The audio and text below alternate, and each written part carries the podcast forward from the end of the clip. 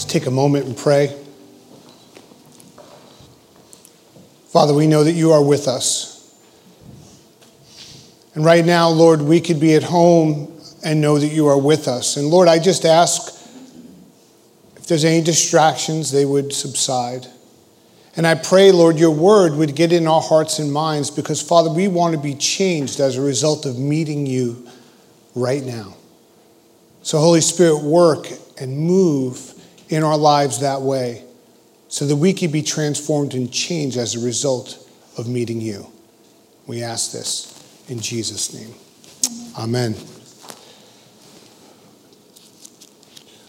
Here we are entering Holy Week, and it's not the way that I was expecting to enter it. I had a lot of other plans leading up to this week, but um, as many are saying, you know, what's becoming the new normal, and I think the new normal will continue to change each day. And although as a church, we're recognizing that the way we do ministry has changed, but the mission remains the same.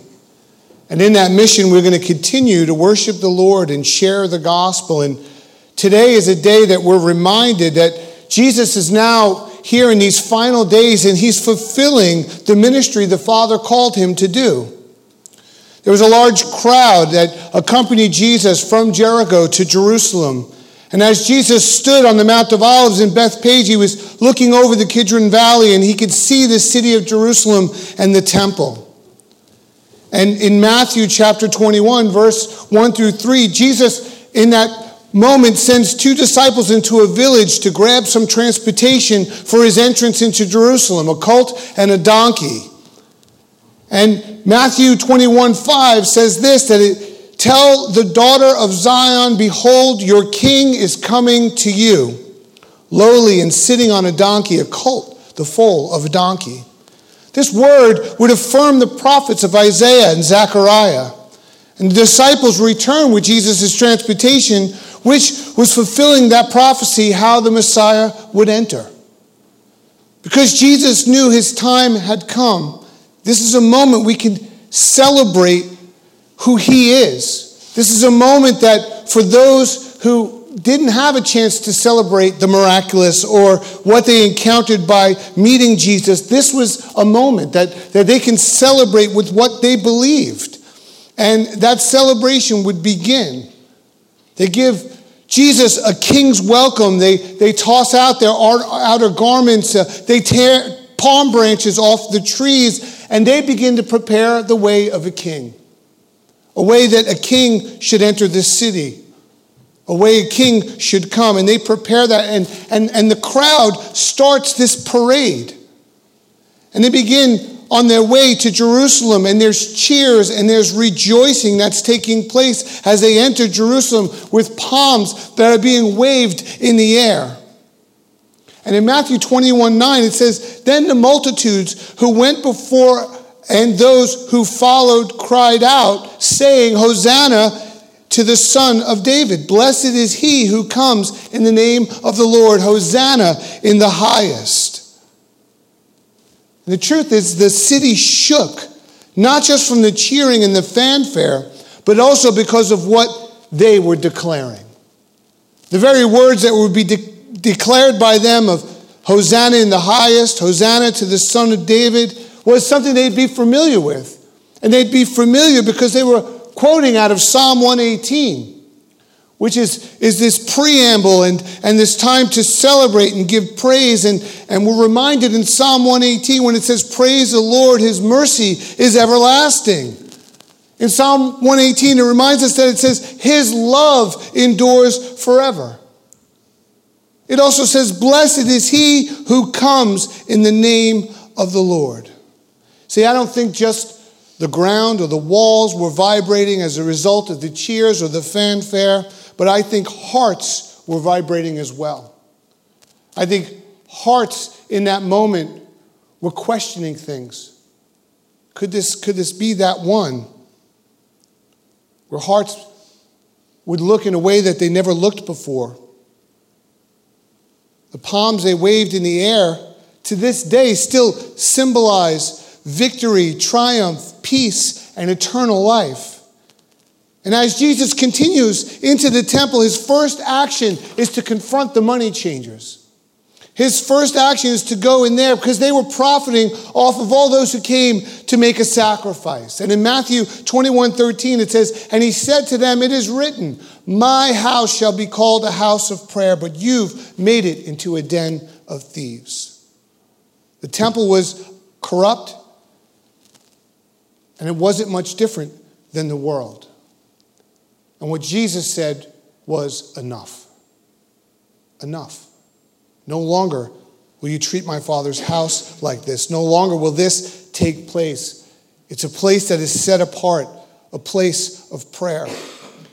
It's such an interesting statement for me to make in an empty church. But we're reminded that, that Christ in us, we bring Christ where we go. And right now is a time that we set our homes apart, but they should be set apart anyway. They should be a place of prayer. They should be a place that's different, maybe, than those around us in our community. And, and, and Jesus makes this point clear to them because they've strayed and they've, they've gone far from what it was built for, for, far from being that place of prayer and what it was meant for. See, when the true king comes, he reminds all those that they have strayed. And not only have they strayed, he reminds them that they've forgotten God. See, there would only be one way back to the Father, and we know that's through the Son. Jesus would have to give his life to be the final sacrifice of our sin, and that would quickly be happening. We know Jesus spent three years teaching about the kingdom of God, that he went about healing the sick and driving out demons and ministering to the least, the lost, and the lonely. The kingship of Jesus was not what anyone would have expected. Not the way that he came into town, which was really just kind of a ragtag group of, of, of people from different villages who, who were his disciples, were now new followers after him, that began to follow him from village to village, and they're following him now, which would be his last journey there. And this group that followed him wouldn't be the group that you would expect that was following a king. Nor would he be the one that we would expect that would be the king. Jesus was not what anyone expected, what he would look like. He was born of a poor family from a nowhere town with no formal education, only had the clothes on his back, had no home, no money, and no means. Nothing. Not the king that they were expecting. Jesus was a servant. He was meek, he was mild, he was compassionate, he was humble, loving. Not what we would expect to be a king. And in three days, Jesus would turn the world upside down by laying down his life for us. See, that's our King. That's our King. As we prepare ourselves for Holy Week, we need to proclaim Jesus is our King. And we probably need that now more than ever. Not that we haven't, but that reminder of Palm Sunday, that reminder of this moment, and declare Jesus is our King. Let us welcome Jesus into our lives and allow him maybe to turn some things over that needing turned over as he entered the temple. Maybe to make those changes that need to be changed in our own lives. Now's the time as we make him our king that we, we let him into our fears and our anxiousness and our worries and our shames and our doubts and our loneliness.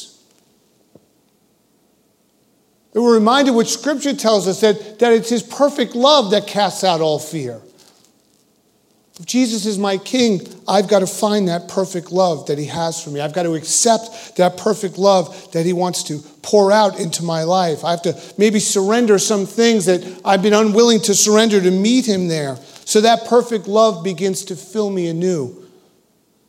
That we're not to let anxiousness take over, but through all things, through prayer and supplications that we come before the Lord or our worries or our doubts, but allow Him to meet us right now in this moment, continue to meet us through this Holy Week, continue to meet Him that way. See, our prayer and our praise should always be Hosanna, Hosanna in the highest. Blessed is he who comes in the name of the Lord. Because Jesus came to save us, he came to bring redemption. And that should be our song, and that should be our cry who Jesus is. See, Jesus is still a servant, even though he's seated on a throne. Even though we know the end of the story of this week of what's going to take place, he's still that servant. He's still meek and mild and compassionate and humble and loving. And most of all, what he desires is a relationship with each of us. Now we would find that relationship with him. That we would meet him right now in this moment, or renew that relationship with him if we need renewing. Because if we look to the world, the world won't have all our answers. But if we look to the King, we could meet him there. Not only does he have the answers, but he has peace, compassion, love, that we can meet him in the midst of whatever trial that we're going through. He could bring that comfort. What Jesus would endure on the cross was him living out his love for us. What he would endure, and we're reminded of during Holy Week, is how much he loved us how much that he suffered and how much that he, he pain he went through was him with an outward expression of his love for each of us. During this Holy Week, let us live out our love for him in any way that we can. Let us meet him in each moment. Let our praise be Hosanna, Hosanna in the highest. Blessed is he who comes in the name of the Lord. Let us meet him in each day as he so desires that relationship for what he did for us. As he lived out his love, we live out our love for him. When we look to a palm, when we look to the palms that we have, let us remember what it's a symbol of. Palms are a symbol of his victory, his triumph, his peace, and his gift of eternal life. Let us pray. Father, we thank you that you are the Lord and the giver of life. Lord, help us cry out, Hosanna, Hosanna in the highest. No matter how difficult it might be right now, Lord, we have to be reminded again that we're called to be strong and courageous and that our God is with us and we will fear no evil. Truly, that your rod and your staff, Lord, it, it comforts us. That you help us walk through any valley, Lord. Move our hearts closer to you right now, we pray. Now, if you signed on for the first time or you're new to intercessor, I want to give you an opportunity to make Jesus your king.